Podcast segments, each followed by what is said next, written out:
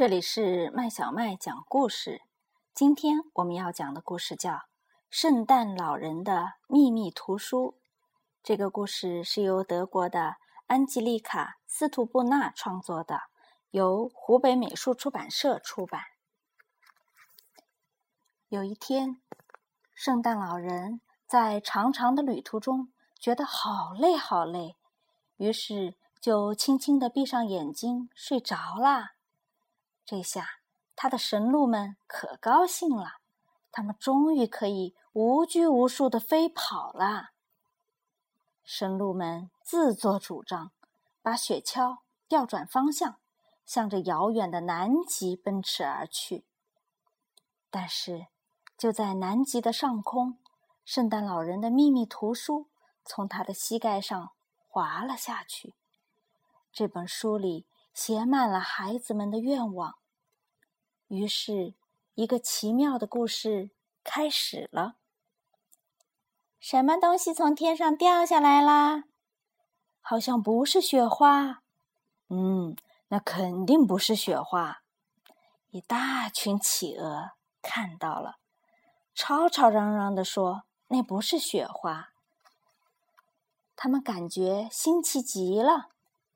那是什么呢？是不是还会有呢？嗯，可能会在水里吧。一些企鹅钻进水里找啊找，可是水里的一切和往常一模一样，没有什么变化。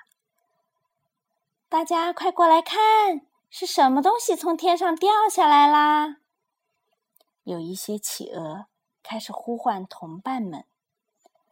这时，整个企鹅家族。都来到了冰面上，企鹅们有的摇摇摆摆的走过来，有的哧溜哧溜的滑过来。哇，这可真是一个好大好大的企鹅大家庭啊！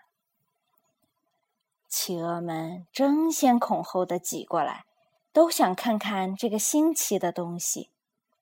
别挤，别挤，不然谁也看不见啦！不知道谁的一句话提醒了大家，于是企鹅们按照以往的习惯，耐心的排成了一条长长的、长长的、长长的队伍。天哪，多漂亮啊！太美啦！企鹅们高兴的叫着跳着。他们都被圣诞老人的秘密图书上面画的那些画给吸引住了。他们马上动手，照着这个红色的小东西上画的那样，用冰雪做出了各种各样新奇的图案。他们不停的做啊做啊，一连做了好几个小时。企鹅们就像被施了魔法一样。深深的喜欢上了这些美丽的小东西，但是他们还是搞不懂这本小红书到底是个什么东西，又是谁把它送到这里来的。最后，企鹅们决定跑到高一点的地方去，因为那里离天空更近一点。再说，这个奇怪的红色小东西。就是从那里掉下来的呀！他们一边一摇一摆的往高处走，一边热热闹闹的商量着：说不定还会有东西掉下来呢。这里离天空比较近，可以看看是怎么回事。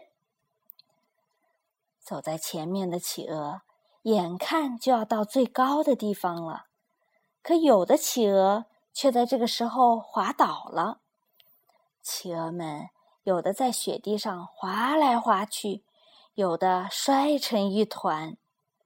一只企鹅看到这个情景，突然想到了一个好主意：我们必须做点什么来吸引别人注意，那样天上就会掉下更多奇妙的东西了。他说：“大家一起在雪地上排成星星的样子吧，那样。”别人就会看到我们啦。企鹅们都觉得这可真是个好主意呀。于是，整个企鹅家族都开始摆星星了。他们很多个企鹅聚在一起，摆成一个五角星、六角星。